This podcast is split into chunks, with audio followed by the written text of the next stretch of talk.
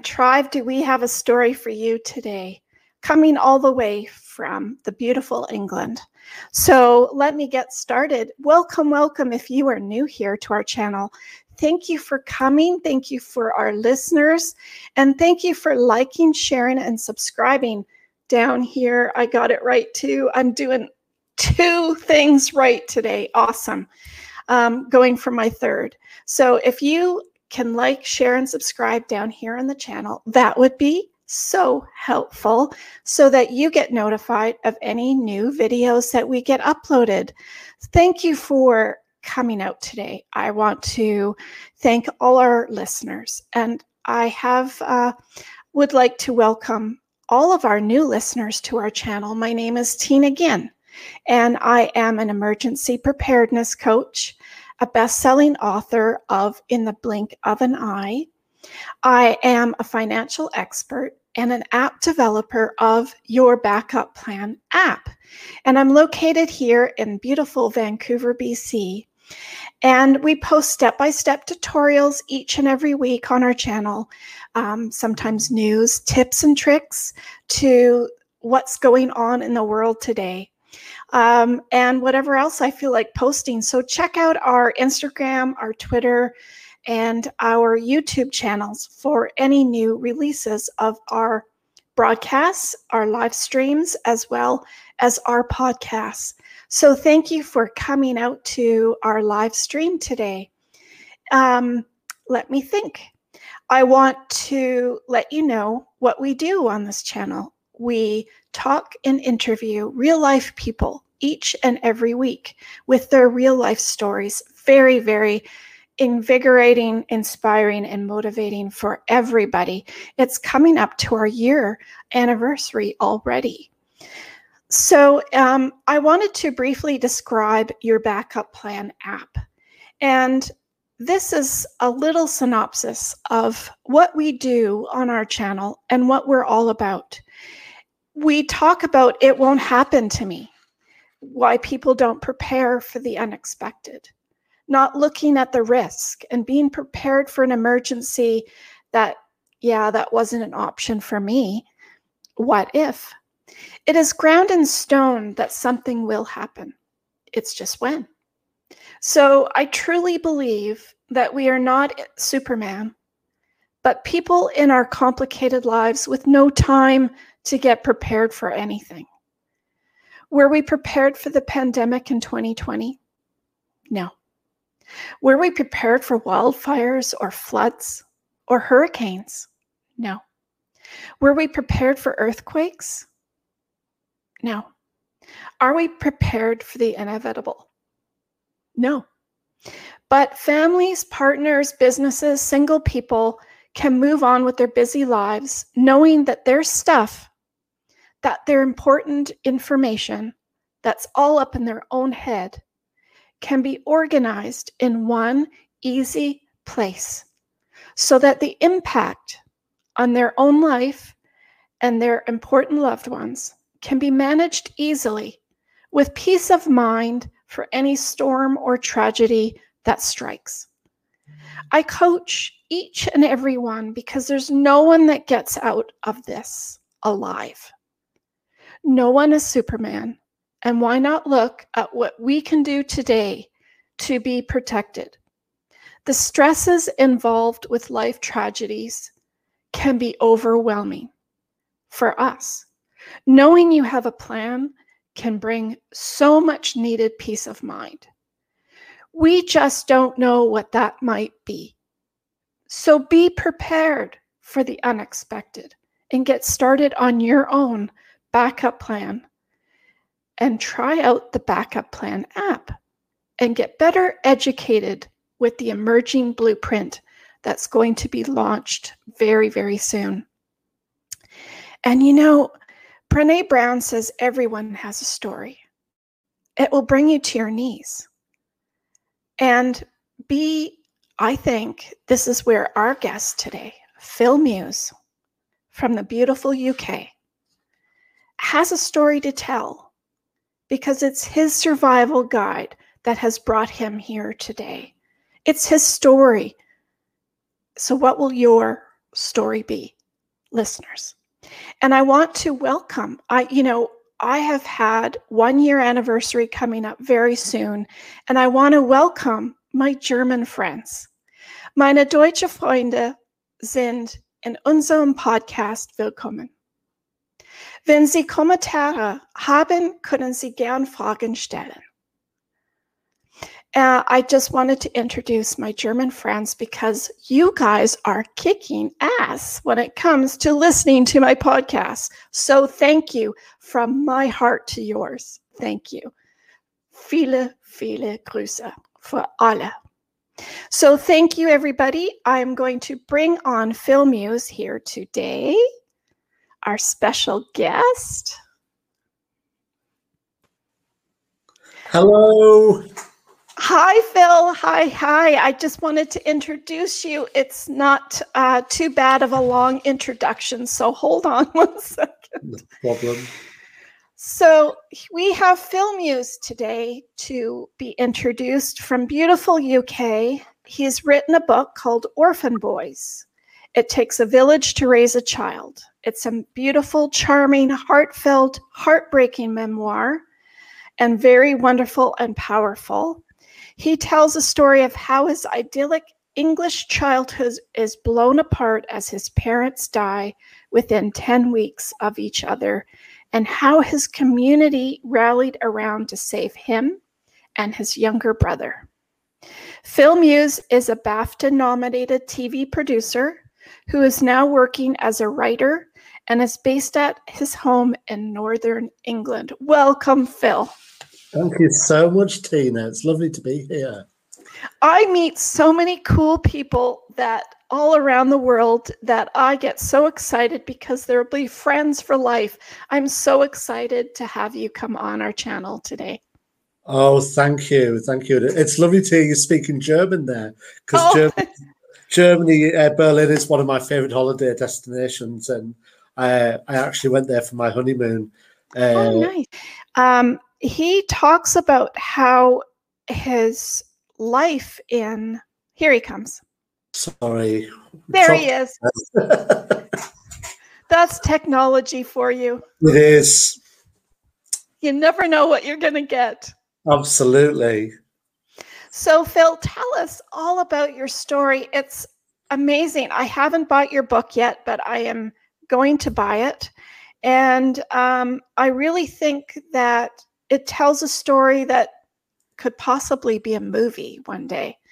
Um, I'm sure you've thought about that because of the world that you've worked in most of your life. Yeah. And um, I'm so excited to hear more about from beginning to end of where it's taken you. Okay. So back, if let me take you back to 1976. Uh, in the UK, we experienced the hottest summer on record, I think it was, or certainly the hottest summer for many years. And I was, at that point, I was six years old, and my younger brother Roger was four, and my elder brother Richard would have been about 16. And we lived on our beautiful farm in County Durham in northeast England with uh, our parents, Harry and Alma. And it was idyllic. We had an idyllic life. We had uh, woodlands, we had Tarzan swings, we had a lot of freedom as children. So we could go off for hours on end as a six year old and a four year old and play and make mud pies and get in the river and make Tarzan swings and whatever and play with our friends and then come back uh, when we were hungry. We came home when we were hungry and we had this lovely life. It was wonderful. There was horses, lots of sheep, cows, plenty of livestock chickens, the whole lot. 18 months later, uh, so we're looking at November 1977. Uh, I'd gone to bed and kissed my dad goodnight and gone up to bed. And during the night, I shared a room with my little brother in the farmhouse. And during the night, I woke up about three o'clock in the morning and I heard movement around in the house. And which was unusual. So I got up and walked along the passageway to my mother's and father's bedroom. And my mother was sat on the bed crying, and I asked her what was wrong. And she just sat me down and said, Darling, your daddy's died tonight. And my world changed at that point. So we were then plunged into this world of darkness, is the only way I could describe it. So we, I regret that I persuaded my mother to let me see my dad laid out in his coffin in the house a couple of days later, which uh, affected me for the best part of 40 years and caused me to have nightmares and uh, probably really suffered PTSD as a result of it. I know I, know I did. Um, but life was very, very difficult because. And they don't do that much anymore, as much, do they? As no, they did in the 70s. No, no, this yeah. was a real tradition, and it was because it, we we grew up in this 12th century farmhouse that was very large, and so there was a big room at the end of the passageway on the ground floor. That was the dining room, and it had steps leading up to it. And it was only used for things like Christmas Day and other formal occasions.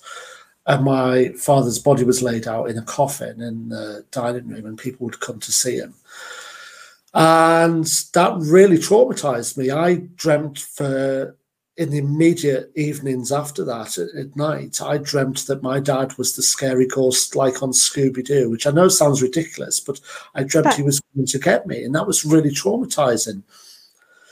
So was it open? Was it an open casket as oh, well? Yeah, yeah, yeah, yeah. Oh, that's scary. Yeah. Yeah. And my, but in my mother's defense, she was really reluctant to let me see him really reluctant.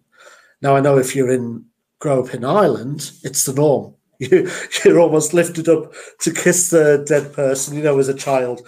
But eh, no, my mother was very reluctant to let me see him, but I did anyhow. And it was awful. And I, I thankfully didn't go to my father's funeral. My mother felt that I was we were far too young, my younger brother and I. So dad hadn't left a will. There was no will. So immediately his estate went into a status called probate, which meant that bank accounts were frozen. Uh, my mother couldn't buy things we needed for the farm. We had a sheep farm and cattle farm, and they needed to buy extra feed for the farm. They needed to buy feed for the horses and dogs my dad died five weeks before Christmas. And I remember my grandmother telling me that my mother had gone to her and said, in tears with embarrassment, that, uh, please, can I, mother, can I borrow some money because I need to get the children something for Christmas because they won't understand if Father Christmas doesn't come. Right. So and this was all because the estate was in probate and the accounts were still frozen. And this went on until I think about the middle of February. Some dad died in the middle of November. This went on until about the middle of February. And then some of the money was released, and my mother was able to pay back my grandparents. And then the following week, on the Monday, my mother took me to school uh, I was seven still at this point, and she took me to school and she kissed me goodbye, and I never saw her again. Oh dear. We went to a friend's house, and where uh, in the afternoon where she took ill and collapsed, and she was taken by ambulance to a local hospital, and that night she died of a heart attack, and she was only forty three years old. So she left behind a five year old, a seven year old, an 18 year old, and two grieving parents who were hitting on 70 and a sheep farm and cattle farm. That was still up in a mess from before. Yeah. Still a mess.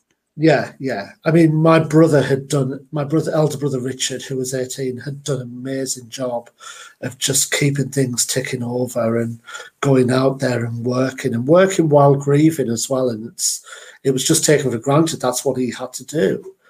Uh, but it must have been incredibly difficult for him. And I'm probably only realizing that now as an adult, right.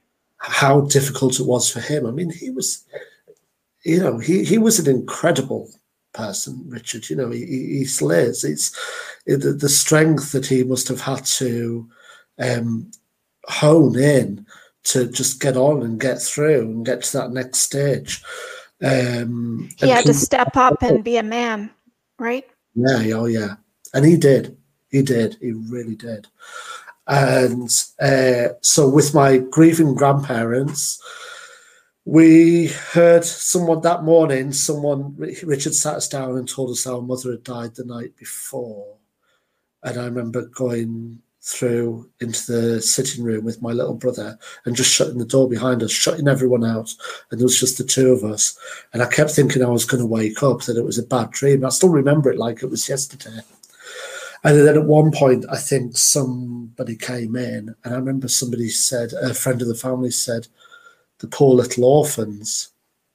And that was the mm. first time I heard that word used in reference to us and I I I always felt uncomfortable, and so the calling the book Orphan Boys is slightly against what you were. Yeah, because we never felt like we were orphans. Because to me, orphans were Oliver Twist, Annie. They had nobody. They had nothing. They didn't have love. Whereas, yes, we'd lost our parents, but we were surrounded by love. We had amazing grandparents, um, my two aunts. So my auntie Brenda, my mum's sister, was just astounding. She was straight there, and she was my grandmother's uh, right hand person, really, to help her to help bring us up. We had my dad's sister. Uh, my auntie Olive, who was just wonderful, she came and took us for days out and sh- showered us with love and helped grandma where she could. Um, but essentially, it was Grandma and Auntie Brenda that brought us up with Grandad, and we had to try and just get on with life and deal deal with life. And then, I think it was a week after my mother's funeral, we. I think I was. I'd gone back to school. I'd gone back to school. I think it was, and the, there was a knock at the door, and it was the authorities, social. Oh, they're called uh, uh, over here, and they basically said they wanted to take Roger and I into care, and that would be a plan. My grandmother physically chased them out the house. there was nobody was going to take her children away from her, her grandchildren away from her. Um, she physically chased them out the house. She she wasn't having any of it, and thankfully, there was a safety net where a really good friend of the family, um, who was in a Masonic lodge with my father, had spoken to some uh, people he was connected to, and they'd said, "We can help here. We can pay for the boys to go to boarding school when they reach eight years old, each of them, and they can go to boarding school not too far away."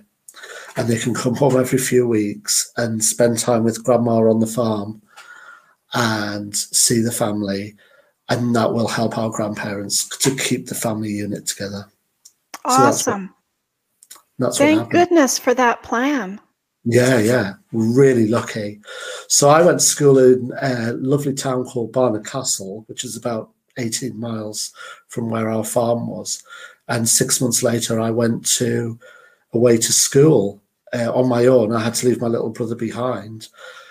And I remember the first week I cried a lot.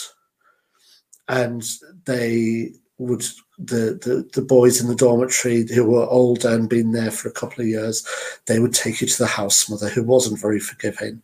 No. And she she Just she the name alone doesn't sound forgiving. yeah, she was she was a real Miss Hannigan. She really was and she wasn't very kind. And she just used to say, "Oh, don't be silly, Mews. You'll soon get over this homesickness." And what oh. I didn't tell them was I wasn't homesick. I was grieving. I was still grieving. My parents hadn't been dead a year. My dad hadn't even been dead a year. And here I was away from my family on my own. I was eight years old. Did they both die of a heart attack then? Yeah. Wow. Yeah. So dad was too. I think um, a partner can die um, from from the grief, from the loss. You could. Yeah, I mean, my mother. Uh, this this is told. This story is told in the book. So the previous summer, before my father died, and uh, my we'd been on holiday in the south of England to my uncle's farm in Hampshire, which is near the south coast of England, and uh, my mother had taken ill there and been taken to hospital where she had suffered a heart attack. So she already had a history of mm. a bad heart, and so did my dad. Um, but I think that there's a good chance we'll never know these things, do we? But I think there's probably a good chance that her passing was speeded up by the, the, the heartbreaking loss of my father, but also the stress that she was under. Yeah. all the financial trying to keep everything afloat whilst nursing the broken heart, having lost the love of her life, dealing with two little children who were crying for their daddy, an 18 year old who probably was who was crying in private. Yeah. And, um, and dealing with her own grief. So that I think it all compounded together. Absolutely. To, to um, create to, this too much stress kind of yeah problem. Yeah, exactly. Exactly. Yeah. And so and then again when she died, you know, there was no will either. She hadn't had time to organise it and there was probate again and oh dear you know all that. So, you didn't learn the first time around no we just didn't have time i think i think we got because there was only a week between the the estate being legally passed into the name of my mother yeah and then she died there was a week you know it's it's uh so so yeah it, it just it, it she, nobody expected it. It was a it no. was the biggest shock. It was the, not just a shock to our family, not just a shock to our friends, but to the wider community in Weardale where we live. It was a huge shock, you know, and and, and uh, the, the, village was left reeling because we are a close knit community here. You know, people really do look out for each other. Connections stretch back generations between families, and new connections between families are being made all the time. Yeah. So it, it, was it was tough. It was tough. And then so my my grandmother and grandfather were heartbroken. They, they were running the farm, and I went away boarding school, and I think I was there for two years. And my younger brother Roger was then due to join me. And that summer, we lost my grandfather just he had had the most awful time in the Second World War fighting in Burma uh, against the Japanese and had seen some horrific things.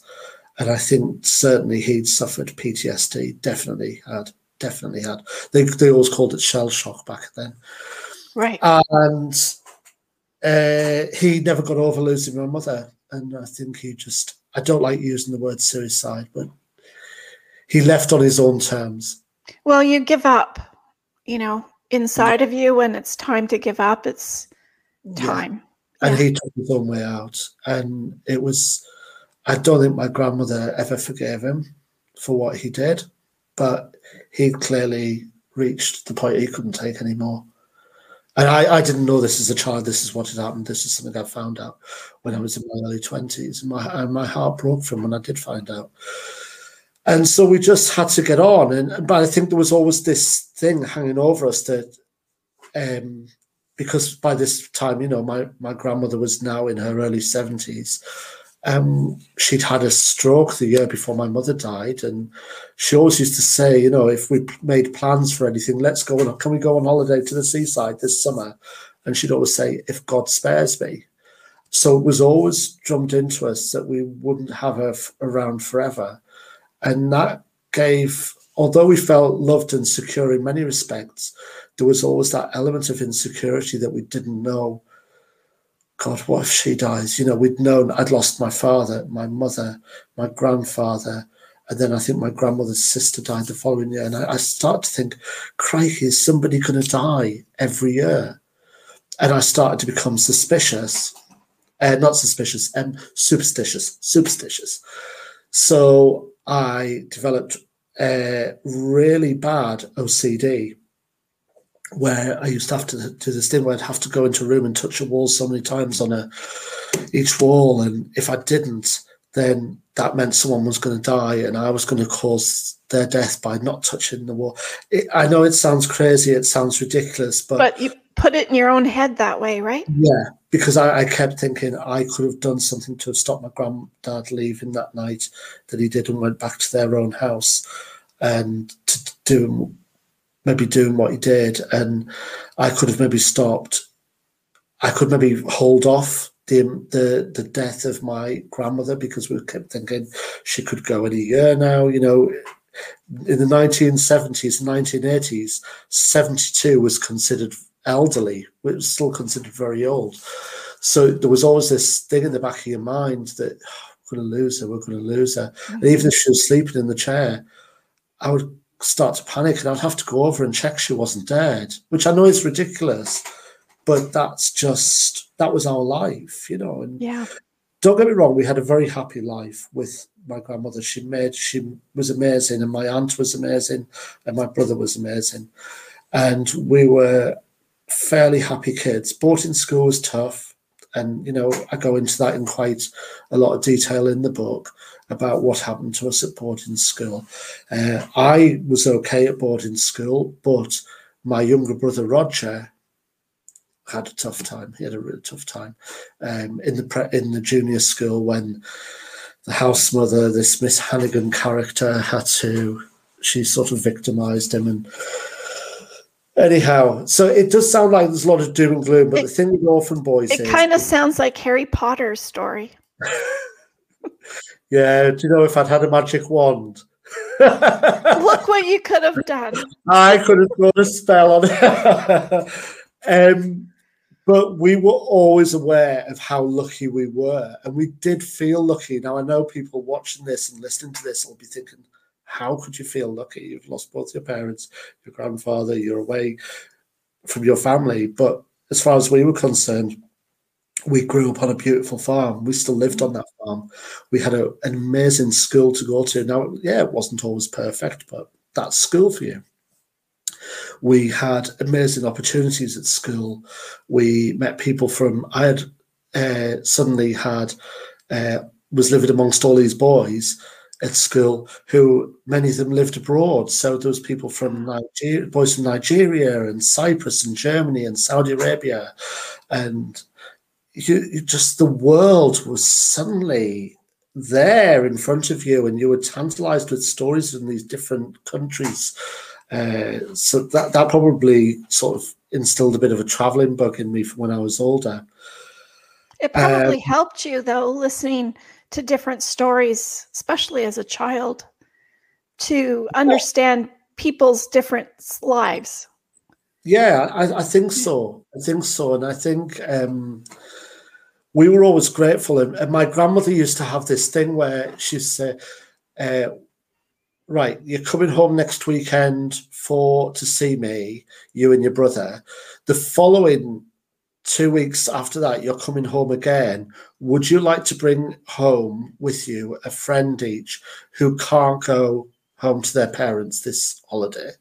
So we would be bringing our friends from Nigeria and from Hong Kong and Singapore and the Philippines. And We had friends from all over. And I mean, at that time in the 1970s, in our little village in the north of England, I think sometimes they maybe had people hadn't seen anyone who was um, of African origin before, hadn't seen a black person before.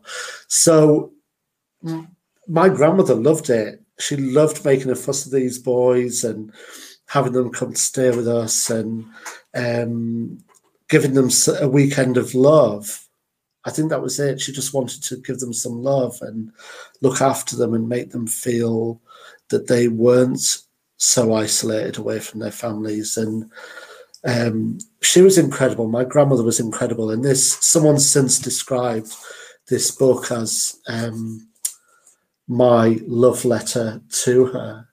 And you know what? I think that they're right. I think I think this is my love letter to my grandmother because she was just the most incredible woman. Um, she she was amazing, and she she saw us become adults. She lived, you know, she lived until I was 27 when my grandmother died, and Roger, my younger brother, would have been 24, and she saw her boys grow up. She'd done her job. Yeah. She saw, she saw me graduate from university, and she um, and she always said, you know, she was so proud of us all. Um, but she she she'd done her job, and she did she did a good job, and we were we were with her when she died, and that's awesome. At the moment when she died, and and I, I don't think people always like to use this phrase, but it, I, I do she had what we would call a good death. She died peacefully in a hospital bed with all her family around her. We were holding her hands, and she'd not been um, able to speak for about a week and a half. But she just opened her eyes at that last moment and she said, she looked up and she said, Oh, my Alma, which was my mother's name, her daughter. And she says, My Alma, and she smiled and she went. And you know what that was, don't you? Oh yeah. Yeah. She came for her. Yeah. She came. But how sweet is that? And and that gave me so much comfort, although we were very saddened to lose her. Um, that gave me so much comfort. It really did because she was she was an incredible woman, and um, you know, she had so much love for us boys, and and we were. She'd always said that had she not been given the task that fate had handed her of looking after her two boys and bringing us up, she wouldn't have lived to the age she did. She was 87 she died. I mean, this is a woman who, when she was 68, had had a major stroke and was bedridden for some time. Oh wow! To go on and lose her daughter, and she never got over that. But to just to be able to work through that and find the strength each day to look after my brother and I with the help of my auntie Brenda and the rest of the family. Um, it sounds like you had the whole community, though. You really had a. It was a did, community. We yeah. We did. Yeah, I mean, the, the community was amazing. We had um, the little school where I was at when my parents died. At that time, uh, it was run by um, some lovely Catholic nuns, and they would help. And you know, it was my birthday party about a, a couple of months after my mother's death, and the nuns would say to my grandmother, "Let's have the party for Philip at the school." Then you're not having all these children running around the house and just come so we can just help you and alleviate some of the pressure that you must be under. Um, and then i would get taken all the time to my auntie brenda's who she lived on the coast in sunderland. And so i would get to spend all my holidays on the beach and uh, with her and my cousin. Um, and that again you know it's just all that support. So it is true when they say you know it takes a village to raise a child. Um i really believe that but the village isn't always just a physical village. It's the extended family. It's just all those people who have that connection to those who are lost who, who who've who've gone through that loss i should say. Right. What yeah. do you think phil um what do you think would be could have been different? Would it have changed anything? Would have would it been easier as a child? What could have been different in that situation? Um, it's not a test. no, no, no, no.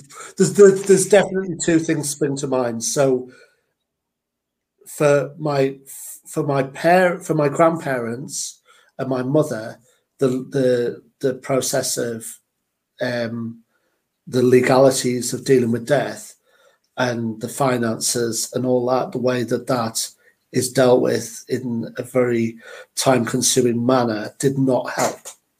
So that would have definitely made an initial immediate difference. I think I think for my brother Roger and I, it would have been for us not to have been bullied by the person that was charged with our care at school. That's the only way I can put it. She's she's she's dead now. I did change her name for the book, and the reason I did that is because her children are adults and still live in the area and still alive, and it wasn't fair on them. But I couldn't lie about how badly at times how we. How badly at times we were treated and bullied, and it, it's those scars. Not so much with me, but certainly with Roger. They lasted for a lot of years a lot of years. It lasted for, for, for, for, decades, really. So I think I think that we we never told our family what was going on at school because we knew they had enough to contend with already. Right. So we knew as they had protected us as children from certain elements and news the the real whys and wherefores of my grandfather's death, for example, we in turn had to protect our grandmother and our elder brother and not tell them everything that was going on because um, we knew that they had enough on their plate. And there's only so much sometimes a person can take. So we just had to sort of get on with it and develop a coping me- our own coping mechanisms.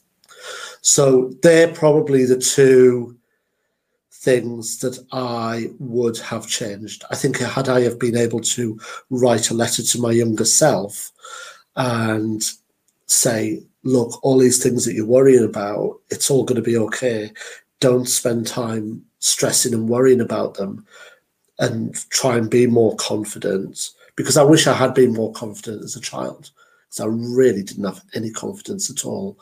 And um, I wasn't brilliant at sport and in the school, which was a good school, a brilliant school, but sport, sport mattered over everything. Sport, sport mattered over academic achievement. Oh wow! Oh yeah, yeah. It was, it was, it was like that. Um, sport was everything. You know, you could be rubbish, rubbish at your exams, but if you were good at rugby, you you were hailed as a hero and I think we. Uh, so I, I, was more. Art, Roger was more sporty. I was more artistic. But the artistic side for anyone, you got no credit for that as well. No credit right. for that. Um, so I wish I'd maybe been more. I, that could have led to us being both being more confident as younger people. But so we. Do you think that not being prepared from your parents was that a generational thing mm-hmm. of of people just aren't prepared, or do you think it was just because they felt nothing was going to happen? That, you know, the real reason today, I mean, this is, brings you back to the 70s, but the same goes for people in 2020. Oh, yeah, yeah, totally. I, I think, to be honest, Tina, that I think it just they thought that they were younger they were younger, and I just don't think they realised what the effects could, are. Yeah, yeah. There, there had been, you know, there'd been a history of wills in the family, and so I've still got copies of some of them, and they're these beautiful old parchments with, with you know, copper plate writing on them, yeah. all handwritten, and oh, they're, they're beautiful documents. Um, if, if you could describe a will as such a thing, but they are beautiful documents.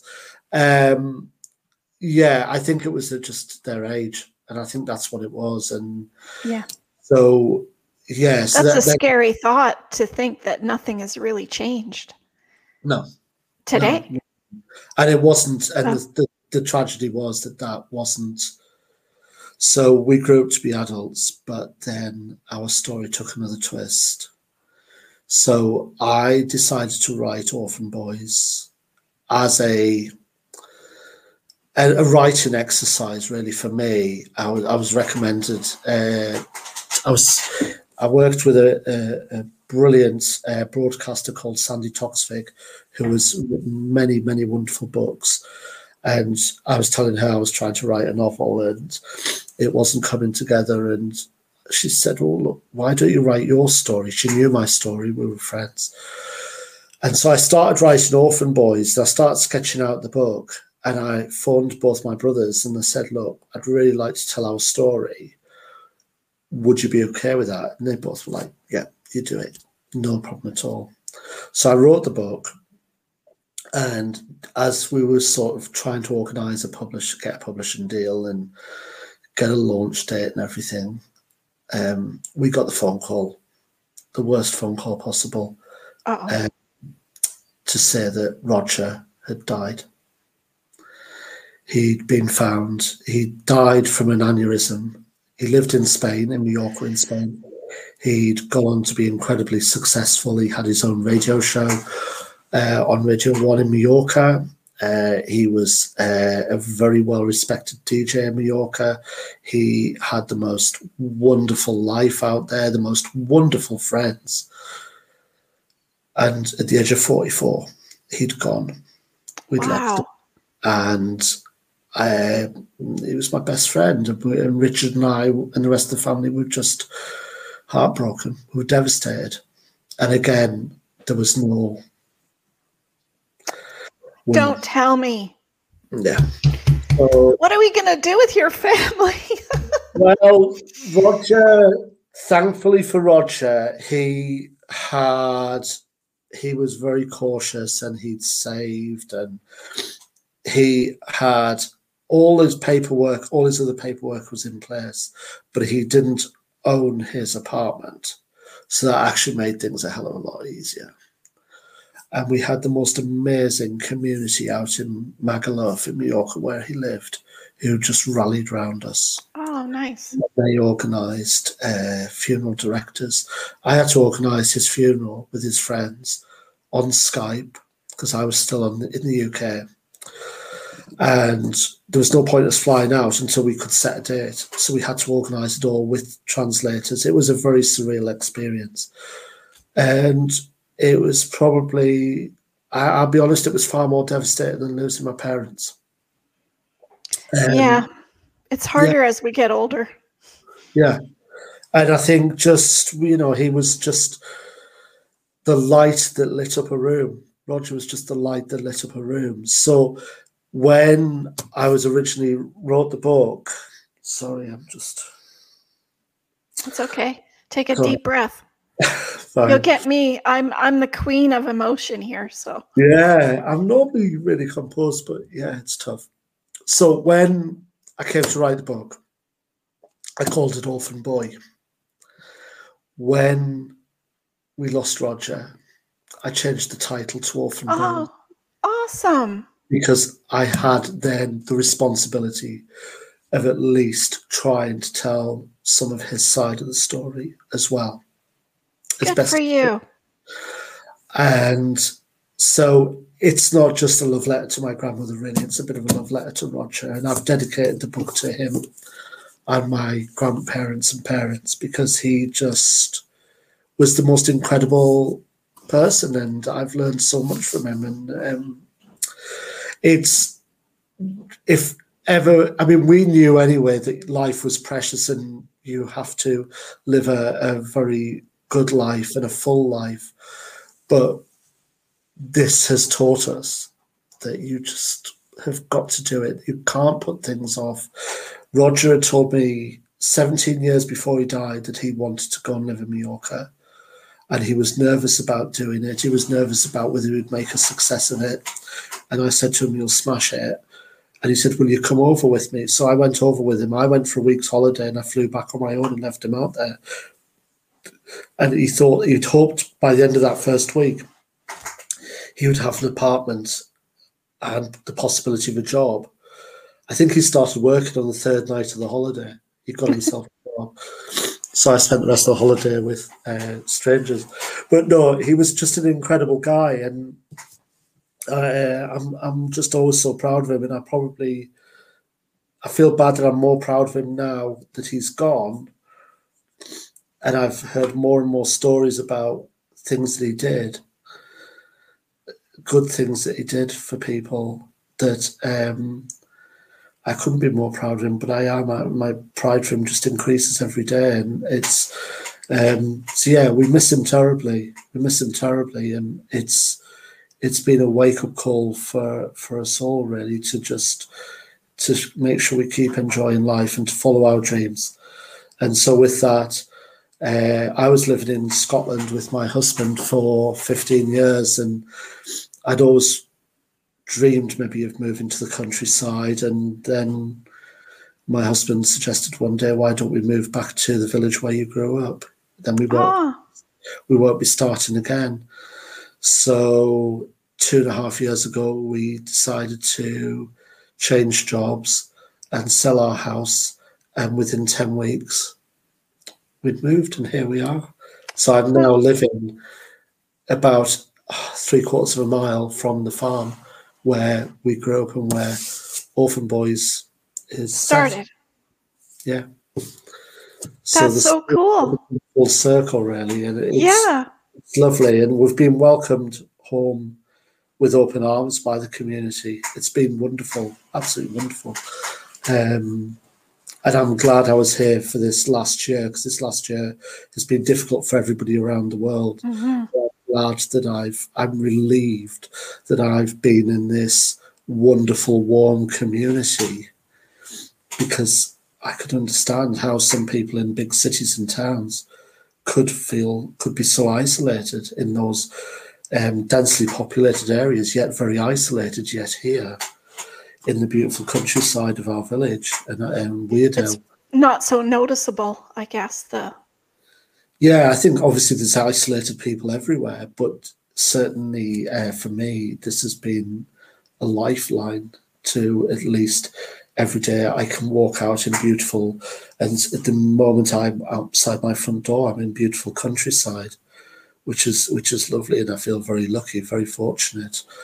Um, so for for that respect, you know, it's. Um, amongst others, it's been a, it's been a really good move, and it's been then well placed to then start building a new chapter of our future together as a family. it's probably uh, what your soul needed, what your deep inside soul wanted. I think so. I think so. I think when I when I go for walks in the local area, I almost feel like ah, this is going to sound so strange. You're I home. feel like, I feel like the landscape is hugging me. Mhm.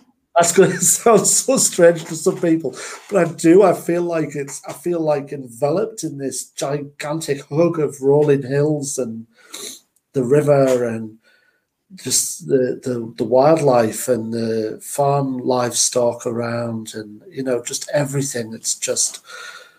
I think there's probably triggers of memories everywhere for me, but I just feel like there's just so much love and um, not what you sound too hippie about it. Yeah.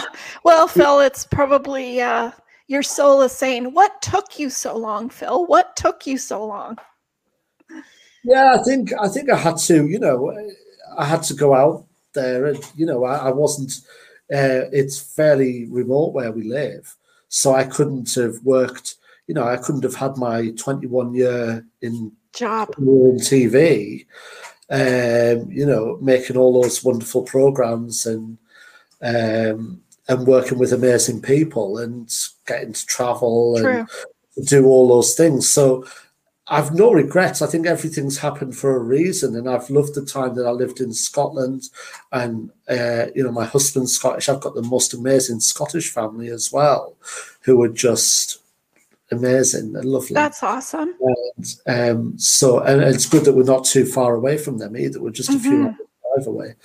Um, so yeah, no regrets at all. None at all. I think you know. I think you know. I I wrote to Roger in the end, and you know, the uh, the uh, if if you'll allow me to just Sure. in the uh, acknowledgements, um, I, I said to Roger, I said, Roger, you took more steps alongside me on this journey than anyone else, and you were the only person who truly experienced much of what ha- happened in this book. We turned out in all right in the end, didn't we? I love you and miss you always, my bonny lad. That's a real northeast phrase, my bonny lad. It's uh, Uh-uh. uh, it's just such a term of endearment. But and I think we did. I think we, you know, we did underplayed it. We did turn out all right, and I am I know that my grandmother would be proud of us. Uh, our grandmother would be proud of us. Oh, absolutely. I'm sure that he's with her up there, you know. Um, and it, it, does give me some comfort. Not always, but it does. It just gives me some comfort. So yeah. Yeah. What um what would you like to tell people, our listeners, that you've learned from all of this? There must be quite a few different things that you could touch on. Um, yeah, I mean, the one thing I'll always say, I, I, had to sadly go to a funeral this weekend of a, a, dear lad who lived in our village who passed away at a ridiculously young age, and it was just heartbreaking to see. And I said to some of his friends that night, um, I said, there will come a time when you remember him with smiles rather than with tears. And I say that to anybody that loses somebody. I hope for you, and I'm sure there will come the time when you start remembering with smiles and laughter yeah. rather than the tears. But in order to remember with the smiles and laughter, you've got to make those memories, which means you've got to treasure life, you've got to treasure your relationships, and treasure the people that you love. And as long as you are doing that and are living a good life and doing your best to live a good life, it's, I know life's not always easy, yeah. but if you do your best with what life gives you and just exude love, then you will create those precious memories that will one day comfort you in your hour of need. And I really feel strongly about that. And I, you know, when I think back to my grandmother, um, I always told her I loved her. You know, whenever I spoke to my brother, you know, as guys in our 40s, and I would speak to him on the phone in Spain. I'd always say afterwards, "Love you, love you, bruv." And he would always say the same to me, and I always say the same to my older brother. I say the same to my husband. I say the same to my niece and nephews. You know, it's don't be ashamed to say you love someone, but if you make those memories, then when the time comes, one day you will remember people with smiles eventually rather than tears the other thing I would say is write a will. Just write a will. Um, get, get, get, your crap together. Get your crap together. Get things in place. There's nothing morbid about saying, right, if should anything happen, there's a green folder. This is what I want. That cupboard. Here's a list. This is what I want. And yes, I do want Kylie Minogue played at my funeral. or whatever, whatever you what, know. Yeah. Um, um, just yeah, because that, as much as that sounds morbid, my God, it will help the people who you are leaving behind. It will help those that you're leaving behind, and we were lucky with Roger because we we talked a lot. We talked a lot, and we talked about what we would want and we also talked about what we wouldn't want. I think that was it. You know, Roger always yeah. was very uh, clear with me about what he didn't want. So you know, we had we asked people to wear bright clothes at his wedding, at, at his funeral. Sorry, his funeral, because we didn't want. He didn't want people all in black. That wasn't how he lived his life. So he wanted his party, his goodbye party, to be representative of how he lived his life. Which was he wanted one, his personality to shine. Yeah, which was one full of love and color and music. Beautiful. So I think I think that that and that will help you. That will help you. And certainly things are changing here in the UK. I don't know how it is in Canada, but the way funerals are being done in the UK now, people are starting to say, This is what I want I don't want to have X, Y, and Z just because that's the done thing. This is what I want. And even most recently, the Duke of Edinburgh yes. had his own coffin drawn on a a customized Land Rover. I mean, how wonderful is that? That that he got the funeral that he wanted, Right. and I think that if people know the deceased is getting the funeral that they would have wanted, it will help them. It will help you to the next stage, and no matter how tragic the circumstances are, as they often can be, as we've discovered in our village uh, most recently, um, it will help. You know, it will give. Might just feel like a tiny bit of comfort at the time, but I think in coming years it does give you more and more comfort. Um, and it, it, it, I, I think that's really important. I think it's really Can you can you imagine if he hadn't been prepared? I mean, he was 99. I mean, people think that that's a good time to be prepared, but as we've said with Phil here, uh, with I don't understand because sickness and death and tragedies don't just happen because you're white or you're black or you're brown or you're pink or purple. It doesn't happen because you're a certain age, as you've experienced. Yeah. It, it happens anytime. Yeah. And for some reason, we think, well, when you're 99, I'll be prepared then. you know, that's just what people think. Yeah. Um, and could you imagine if he hadn't have been prepared for his passing, um, what that would have looked like for for the palace, for the Um, queen? I, I think the thing is the way that the palace works and the way that the queen, the royal family works, is these things are always prepared. So I don't think that would have ever been a scenario. But think the Exactly. the classic example is when Princess Diana passed away in on the 30th of August 1997 they were like what do we do? We've got no precedent here. You've got two sides of a family who probably I think by all accounts at times were working against each other but times then had to work together to decide what was going to be the right thing to do to honor someone because you know this was a public figure. Right. and such a public presence. So I, I think that princess diana's death was a classic example of um, an institution like the british monarchy being thrown into absolute turmoil. Um, in a in a very public way, um, because nobody envisaged that this icon, which is what she was, was going to be killed so tragically at the age of thirty six. Yeah. And it had a huge effect on the boys too, just like it did with you. Huge effect on the boys, and I know because they, when I saw those boys walking behind the coffin on the funeral on the day of the funeral, and I remember that day very clearly. A little part of me was like, "Oh, why are you making those poor boys do that? Whose decision has this been?"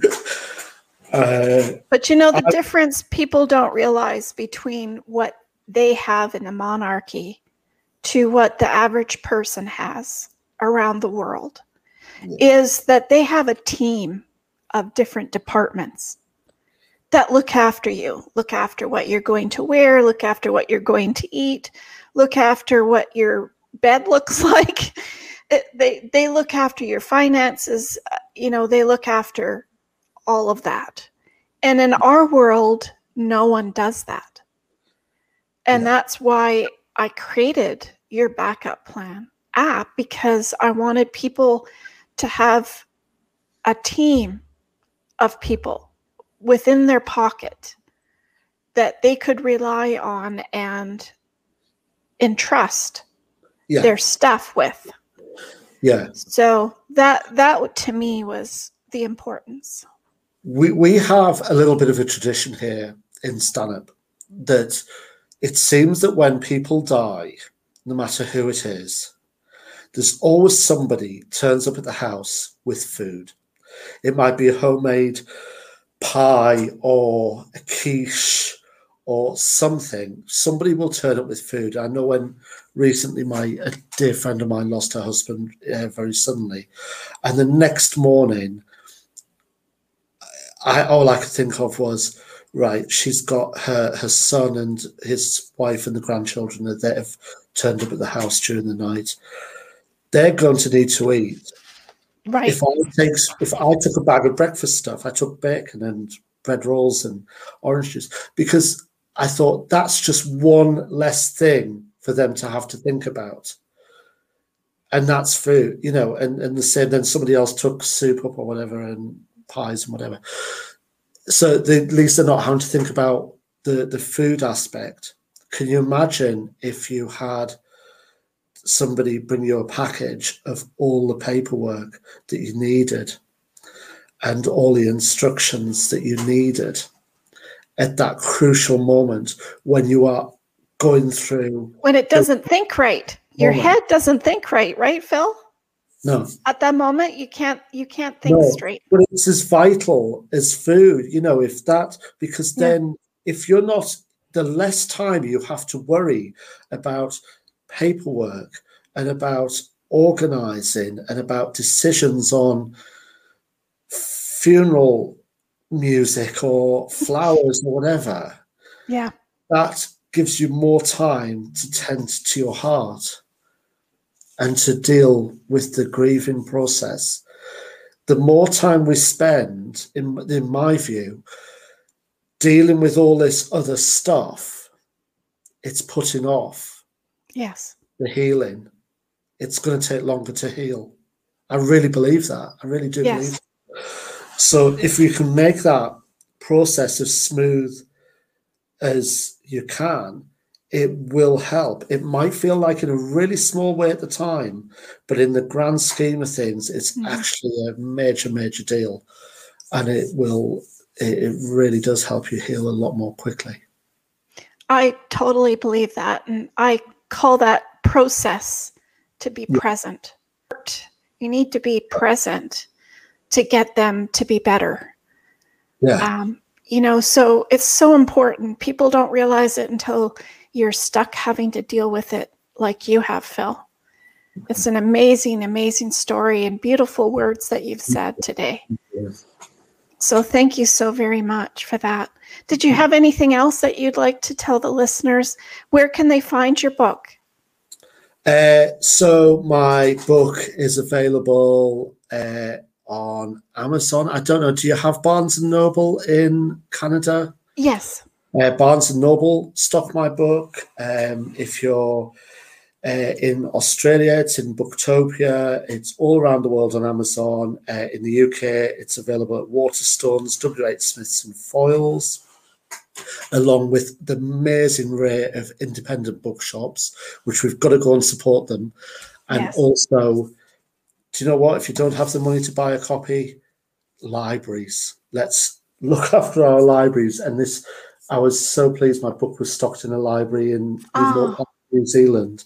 And somebody got in touch after getting it from their library on the South Island of New Zealand. So, um, but it's available pretty much everywhere. So, and I've had some lovely feedback from the readers in Canada already. So, um, yeah, it's a great story and it's a positive story.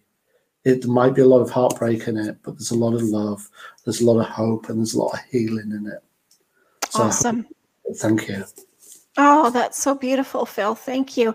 And I think I can expect kind of a little competition. So if any of our listeners find the Orphan Boys book in a library, I'd like you to take a picture of it and post it on social media Yeah, yeah, definitely. And tag and me tag in. you.